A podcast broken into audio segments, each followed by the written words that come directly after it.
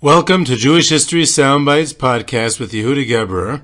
Immerse yourself in the rich tapestry of Jewish history as we explore fascinating tales and uncover hidden gems from our glorious past. Brought to you by our proud sponsor, Cross River, a leader at the intersection of financial services and technology, committed to empowering the communities they serve. Cross River's steadfast support fuels our mission to preserve our heritage and foster a vibrant future for all. Contact Cross River through their website at crossriver.com. A date which will live in infamy.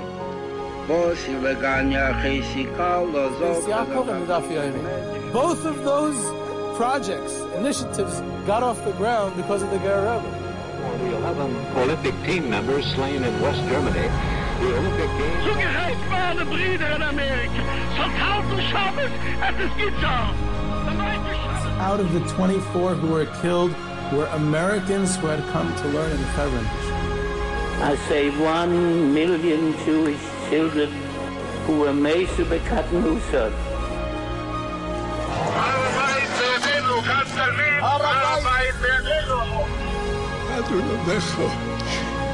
be cut loose. Whoever heard such beautiful words,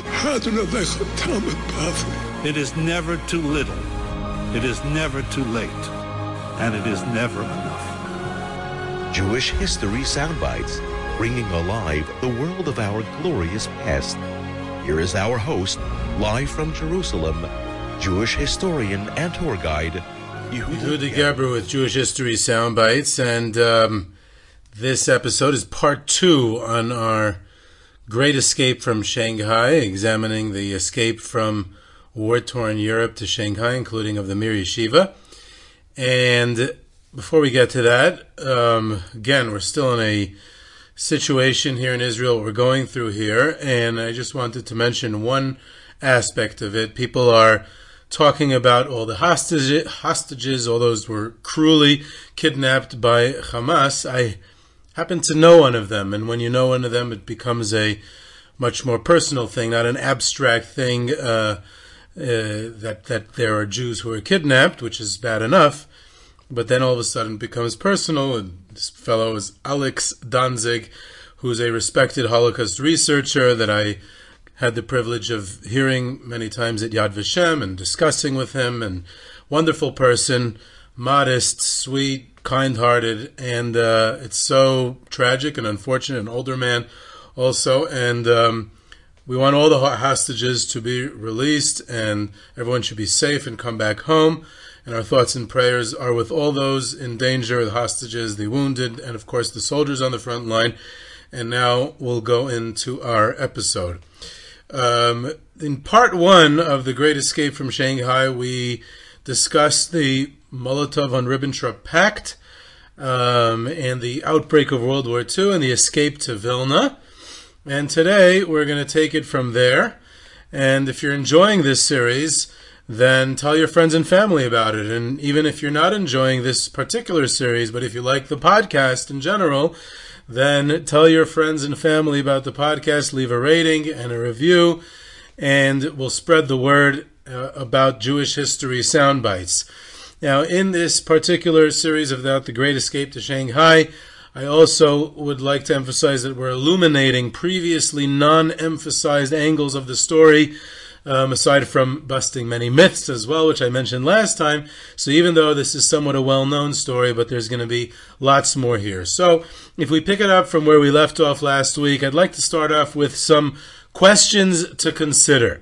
These refugees that were escaping to neutral and in the meantime independent Lithuania, um, what, what, what, what did they see? What was their goal? What were they trying to do?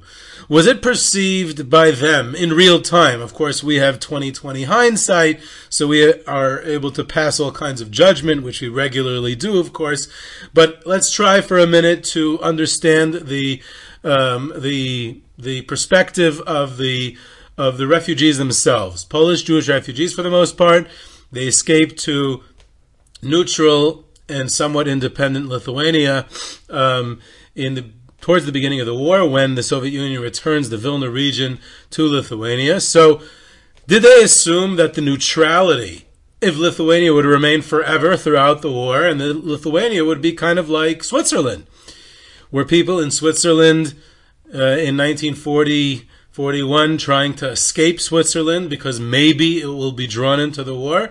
I don't know. I never did research on the topic, but I would guess that even if there were some, most weren't because they were very confident in Switzerland's neutrality. So was it the same case for Lithuania? Or did they already assume that the Soviets would come and eventually occupy Lithuania? So that's, that's one question we want to keep in the background. Let's say we assume that many of them anticipated a Soviet occupation. Remember the Mutual Assistance Treaty that was signed on October 10th, 1939, that I discussed last week between the Soviet Union and Lithuania, so stipulated that there would be 20,000 Soviet troops allowed in Lithuania. So that might be already the handwriting on the wall that there might be a coming Soviet occupation. So let's say many of them anticipated that. How about a Nazi invasion? Did the Polish Jewish refugees who escaped to Lithuania anticipate a Nazi invasion of the Soviet Union, of, of, of Lithuania, of neutral Lithuania? Did anyone see that coming? Again, it's even less likely at this point. I don't know how many saw that coming. Even if we assume that some of them somehow saw a Nazi invasion coming at some point in the future, could any of them have anticipated the mass murder and the final solution that were the Nazis to perpetrate? That seems to be even more far fetched. So, the giving that all that in the background, I want to the next couple of episodes, the next few weeks, we want to try to figure out what was everyone running from at this point. They're refugees running from the war, so first and foremost, they want to get away from the war. They want to get away from the Nazi part of occupied Poland, and that's why they're running to Lithuania, or they want to get from the Soviet occupied eastern Poland, and that's why they're running to Lithuania. And Lithuania is neutral at this point, and independent still at this point. So they're running to Lithuania. When they're in Lithuania, we're going to soon see that they want to run away from Lithuania as well. So what was it? What were they trying to escape from? An anticipated Soviet occupation, a fear that the independent and neutral Lithuania would not last forever, unlike, let's say, Switzerland or some other country in Europe that was neutral throughout the war. So that were legitimate concerns. And let's see, let's see how that plays out. So the Polish Jewish refugees. They settle in Vilna area or other parts of Lithuania, Lithuanian Jewry. Very often, even though many of them were themselves impoverished, the simplicity and the hospitality of Lithuanian Jewry is something very important in this story as well. Um, and uh, they try to help them with housing and food, and there's a crisis. There's not enough to go around, and the American Jewry comes into the picture, and the Joint Distribution Committee, the largest philanthropic Jewish philanthropic organization in the world and maybe in Jewish history, they come in and they're they're providing lots of funding for refugees. They're helping out the refugees in in many places in Europe, not just in uh, in uh, Lithuania, but they are the big uh, the big uh, helpers. So you have a very uh, you know, a nice positive story here. Besides for all the dark clouds that are descending across Europe, you have a a situation where Polish refugees are escaping, and the impoverished Lithuanian Jewry is trying to help them, and then American Jewry through the joint is coming and assisting that as well. So it's a nice uh, story of Jewish unity too. Um, if we focus on the uh, the yeshivas, so they're dispersed in the countryside. Um, each yeshiva found, you know, they started off in Vilna, but then they moved to the periphery. The Lithuanian government didn't want so many refugees in Vilna itself. It was clogging the urban area, which was already crowded. Uh, for instance, Kletsk yeshiva of Rabban Kotler first was in Yanova, which is near Kovna, and then they were later in Salok, which is further north. The Baranovich yeshiva of Rabbi Chanan Wasserman was in Truk, which is a small town south of Vilna. Uh, Navardik, if I'm not mistaken, the Bialystok Yeshiva of Navardik, the flagship yeshiva was in Birj, um, in in the north. Also, um, and etc. Meaning every yeshiva they found some town to be in. Now, the one who assumed direct responsibility for the yeshivas and for, for providing for their physical welfare, um, and to a certain extent their spiritual welfare as well, was Reb Chaim Eiser Grodzinski.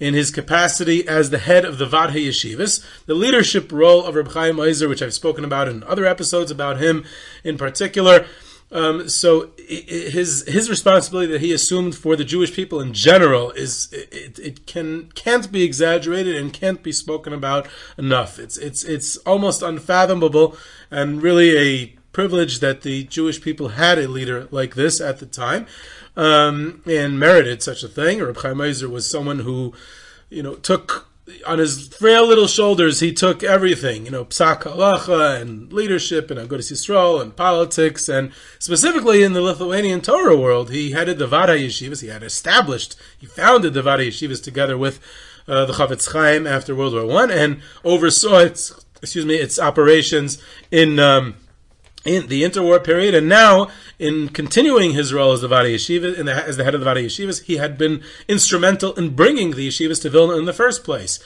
and um, and now the ailing and really dying Reb Chaim Eiser, he passed away in August of 1940, so he's he's dying of, of stomach cancer, um, and he doesn't even rest for a minute while he's sick in bed. He and his Vaad Hayeshivas, especially the leaders of the Vaad Hayeshivas, Yosef Shub and Aaron Berek, who they and most of their families would go on to be killed by the Nazis and in the Vilna Ponar uh, forest when the Nazis would invade a couple of years later. It's these people who assumed responsibility for the yeshiva refugees in Vilna. And the and what happens is that Reb Chaim Eiser writes a letter to his very, very close student of his, Rabbi Eliezer Silver, who is the head of the Agudas Rabbanim in the United States. He had immigrated there many years before, and I did a couple of episodes on him way back. And he um, was the rabbi at this time in Cincinnati, and he had a close relationship with Reb Chaim and Reb Chaim tells him what's going on with the refugees and the yeshiva specifically, and Reb Eliezer Silver calls a meeting of the Agudas Rabbanim in the United States, and they decide to establish a brand new organization, which the original name was the Emergency Committee for War Torn Yeshivas. Later on, it was come, it came to be known as the Vaad Hatzalah, the Rescue Committee, and it was established in November of 1939. And he did it. It did it, and it was not just the Agudas Rabbanim; they did it in tandem with other American Orthodox organizations as well. And this was specifically at this time to help the yeshivas that were refugees in, in Vilna, um, in independent Lithuania. So the initial goals of the Vaad Hatzalah was to assist these yeshivas that were refugees. Later on in the war, towards the end of the war, late 1943, early 1944, they expanded their role, not just for yeshiva students who were at that time in Shanghai or in uh, in Central Asia, had escaped there and deep into the Soviet Union. Um, they they were saving rabbis, trying to get rabbis visas. So they expect that was their their their goals, modest goals in the early years of the war. Late 1943, early 1944, with the understanding that of the final solution, they decided to expand their role and become a general rescue organization to try to save any Jews, uh, as many as many as possible, um, and that was a very important story at the end of the war. But that is beyond the scope of this podcast. So they dispatch. Very interesting story. The Reblazer Silver, he was acquainted with a fellow by the name of Samuel Schmidt in Cincinnati who had a newspaper, a Jewish newspaper, in local newspaper called Every Friday that he personally edited for 38 years. And Samuel Schmidt was a prominent Zionist leader and a on the JNF and and, and uh, Poale Zion and and he was um, in the American Jewish Congress, a very big activist, and he had done a lot of work for the Joint after World War One, during World War One, in in Palestine, and after World War One in Poland. So he was very experienced in international Jewish relief in war zones. So um, he wrote an editorial about the uh, about the yeshivas that were stuck in Vilna, the refugee yeshivas in Vilna. Samuel Schmidt actually was not at this point. Later on, he would become, as a result of his visit to Lithuania, he would become more observant.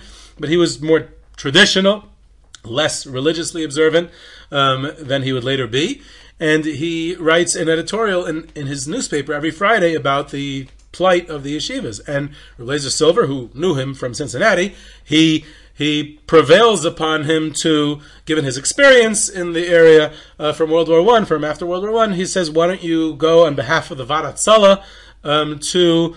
He dispatched to Lithuania um, and um, and uh, and see the state of the of the yeshivas there and see what their needs are. Meet with Reb Chaim Eiser, meet with the heads of the yeshivas, assess the situation, the numbers, what their immediate needs are, what their long term needs are, and then we can have a better idea of what our fundraising goals should be and what the overall goals of the Vaad Hatzalah should be. So it should be examined. So Samuel Schmidt goes in February 1940. He spends uh, three months in Lithuania meets many times with Reb Chaim Eiser, who's very impressed with him. He says, I want to call you Reb Shmuel. And eventually Samuel Schmidt became much more religiously observant as a result of this visit. He was incredibly impressed with the diligence of the yeshiva students. He said there's this like island of tranquility of the yeshivas uh, studying Torah in the middle of the mayhem and, and turbulence that the world is experiencing in war-torn Europe. And these yeshivas are, yeshiva students are devoted to their Torah study. And he was incredibly impressed with it. He wrote wrote about it in his Vaad Hatzalah report. So the the Vaad Hatzalah is starts providing funding as well. So now you have two organizations, the Joint Distribution Committee, who is overall seeing the you know uh, uh, funding distribution for all refugees and you know, at this time they're also you know across Europe. They're they're trying to get money and packages into the ghetto the early ghettos in Poland and the Warsaw Ghetto and other places. So the joint is all over. And here you have a more of a specific goal the the uh, the Varat who is providing for these refugee yeshivas in Lithuania.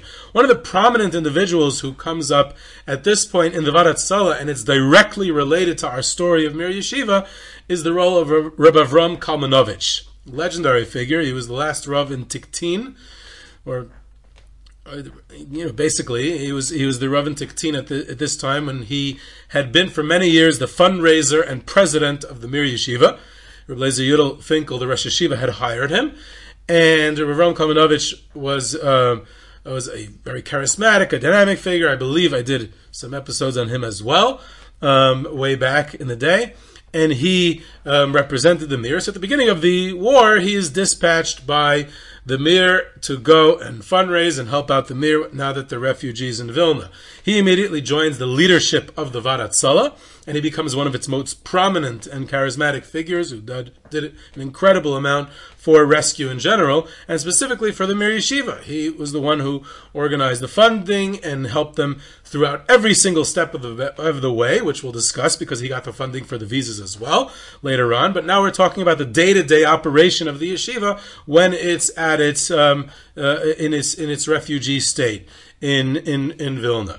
So the Mir arrives in Vilna Eh, after Simchas Torah, right about this time of year, basically in October 1939, and they arrive with about 300 students. So they already had an attrition rate of nearly a quarter of its students, and presumably many of them went home. They wanted to be with their families, a dangerous time, war, and they had dispersed, probably Yontif time anyway, especially that it was during the war. So they arrived with 300 students, which is still quite impressive. That's about three quarters of the yeshiva. And they were the largest refugee yeshiva group by quite a bit. Most of the other ones were significantly smaller.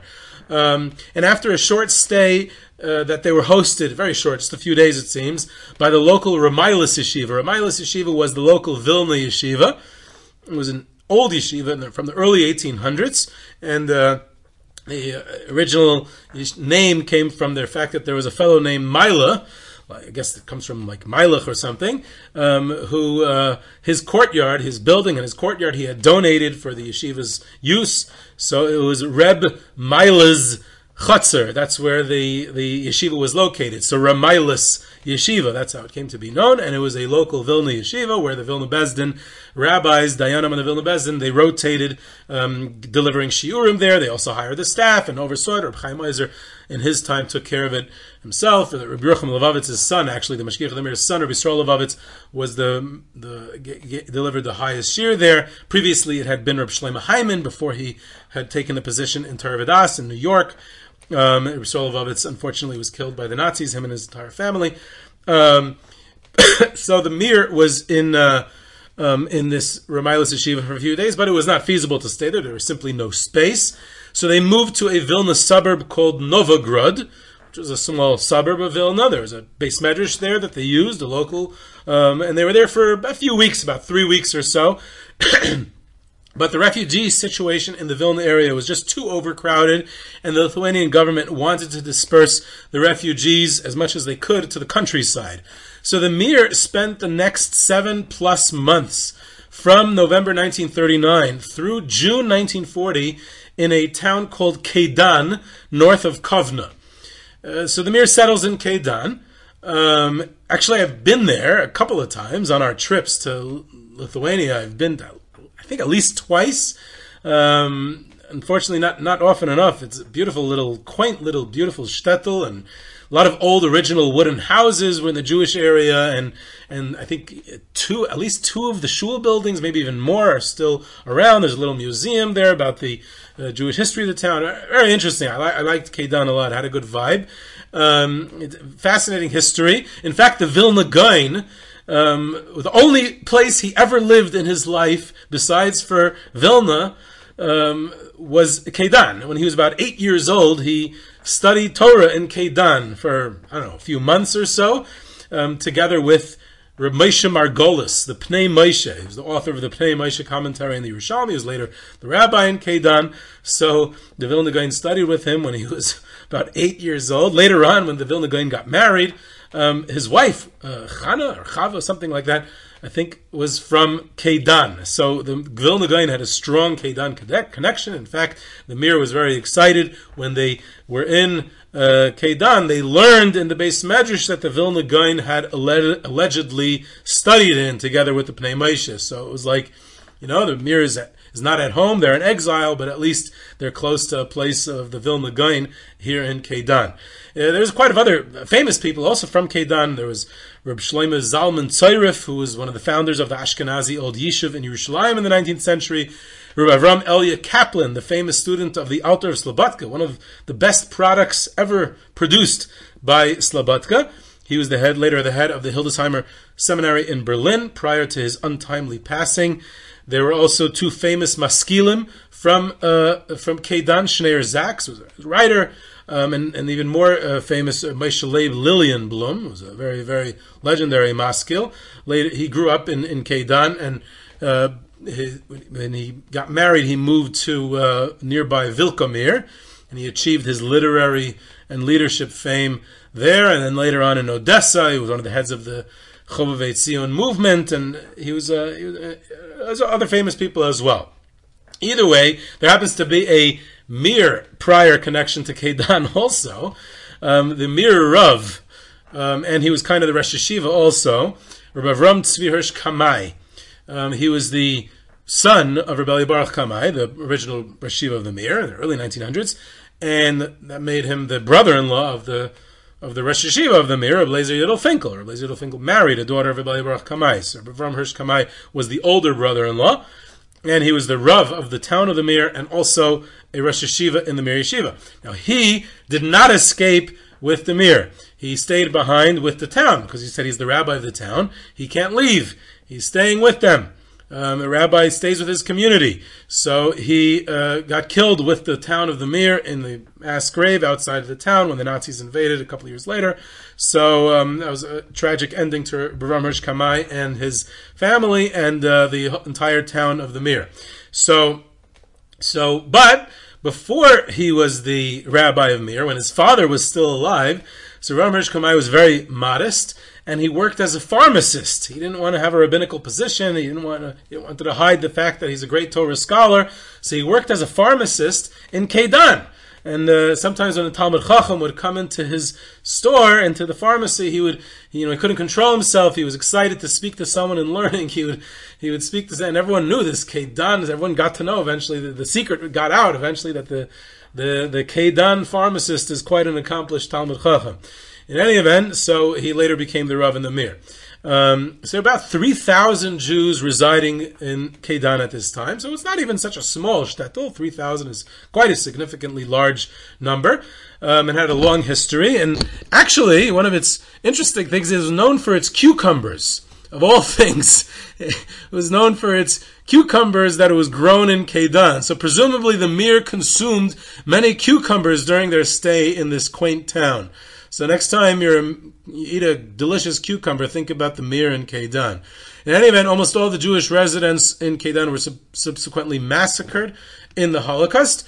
Um, but the Mir, before that, spent a relatively fruitful half a year or so. Like I said, seven months in, in this town. So let's jump ahead for a minute and follow the Mir again. We're going to get ahead of our story. Following the Soviet takeover, which we'll soon discuss, it was started in June and completed in August 1940.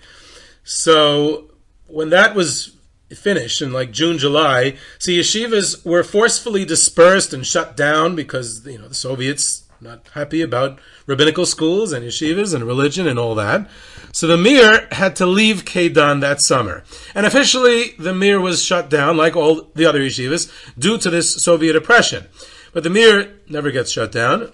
So the Mir scattered and split into four shtetlach nearby. And this is kind of like an unknown story in Mir history. In fact, one time I was bringing a Mir group um, to Europe, and um, one of their Rebbeim, um, he he he tells me we're going through the itinerary beforehand, and he tells me, "Are we going to go to the four shtetlach?" And I said, "Wow, I'm incredibly impressed because." You know, most people don't even know that story, and you're like, want to go visit those four shtetlach of the Mir, this half a year that the Mir was dispersed by the Soviet government before they escaped to Japan. They were in these four shtetlach in Lithuania. And I said, I've never been to any of those four, and I doubt there's anything to see. But this is actually the first time that anyone even asked me to go. So, you know, maybe one day we'll make it there. Um, we didn't go, by the way, that time. But the idea was that this would be an effective way to keep the yeshiva somewhat functioning without raising the Soviets' ire, or maybe even staying under the radar entirely.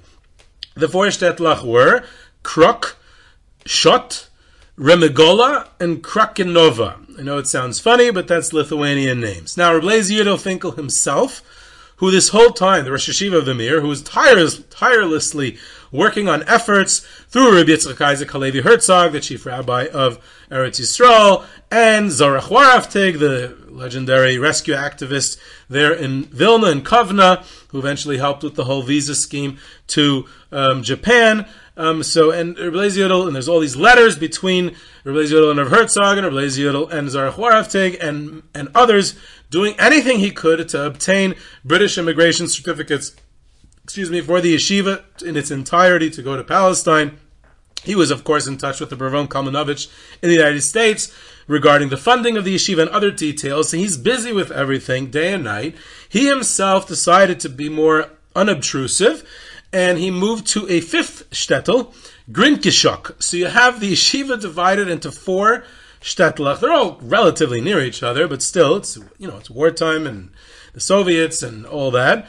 Um, and uh, again, we're I jumped ahead, so we're after the Soviet occupation in the summer of 1940. And the legendary Mir Mashgiach during this time was Reb Chatzkel Levenstein, Reb Levenstein.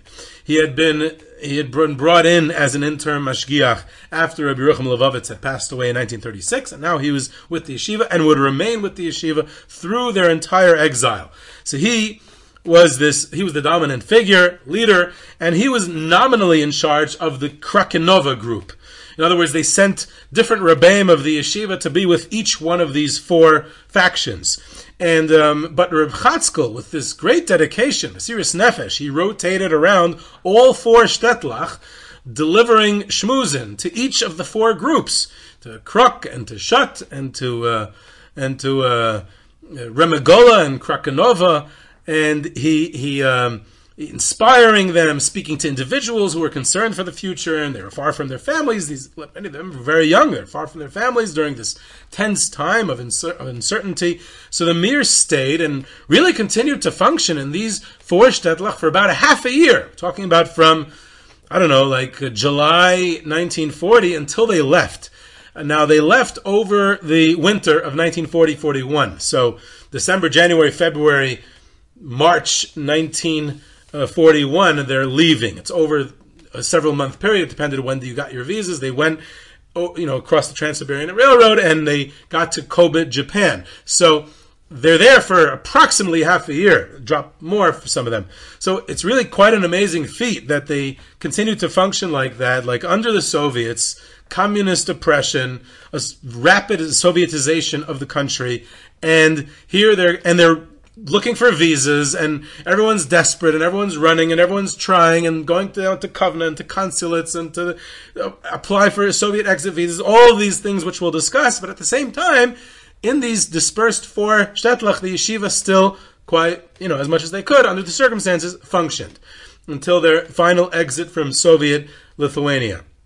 So, um, as a postscript, and uh, this is really relevant with some of the stories we've been hearing the last couple of weeks here in Israel, unfortunately. So I just want to add as a postscript when the Mir students who were in Kruk, remember that was one of the four shtetlach.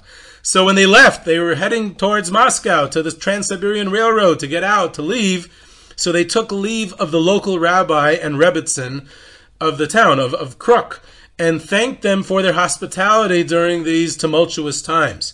And the rebbitzin, who was unnamed in the source I saw, I, I, probably could easily find out, I just didn't have a chance. Um, she handed one Altamir, his name was Reb Shlomo Burstein, she handed him a picture of her five little children. And she said, Who knows if they'll survive under the Soviets? At least their picture will survive. Well, unfortunately, it wasn't the Soviets who they ultimately fell victim to. Um, it was the Nazis. The Nazis and their local collaborators wiped out the entire Jewish community of Kruk, including the entire family of the rabbi, all his children. And in the classic book Hazricha B'Pa'ase Kedem on the story of the Mir, the picture of these beautiful five holy children of the rabbi and rebbitzin of the Lithuanian shtetl of Kruk is this haunting memory, and the picture is is there. Um, so at this time, now let's go back. Now we're going to go back. So we're going before we're going back to before the Soviet uh, occupation. So we're in all the way back to Keidan, right? I wanted to jump ahead because I wanted to follow the mirror. But now I want to get back and let's go back to the macro story. Let's broaden the picture a little bit. We're back in Keidan. We're back in, let's say, November 1939, November, December 1939, beginning of 1940. The Mir's in Keidan. The refugees are dispersed all over Lithuania. And now we start to see the beginnings of the visa search. And we start to look for visas, escape routes, and they're trying to look for ways out of still independent Lithuania, not yet under Soviet occupation. But they're already starting to look for ways out now. Why are they looking for ways out now? That we're going to explore in part three. So, part three, we're going to devote to the visa searching, and that will bring us right into the Soviet occupation, which begins on June 15th, 1940 until Lithuania is officially incorporated into the Soviet Union on August 3rd, 1940, less than two months later. And that, then the situation becomes desperate because the Soviets are going to close all the consulates and everything is going to be sealed shut very soon because now it's in the Soviet Union. And that's the that's almost the end of the visa story, the Soviet occupation, the Soviet takeover, and that becomes the Sugihara story. So, next uh, episode might be the most exciting part of this whole story: the visa searching, the Soviet occupation of Lithuania, and the and then the uh, Sugihara, and of course the Jan Zwartendijk, the Dutch visas. That we'll explore in episode in part three of this series, and I think it might be long enough that we'll have to go into part four. So this is Yehuda Geber Jewish History Soundbites. You can reach me at yehuda at yehudageber.com for questions, comments, sources, tours, trips, sponsorships, and lectures. You can subscribe to Jewish History Soundbites on your favorite podcast platform, and I hope you enjoyed.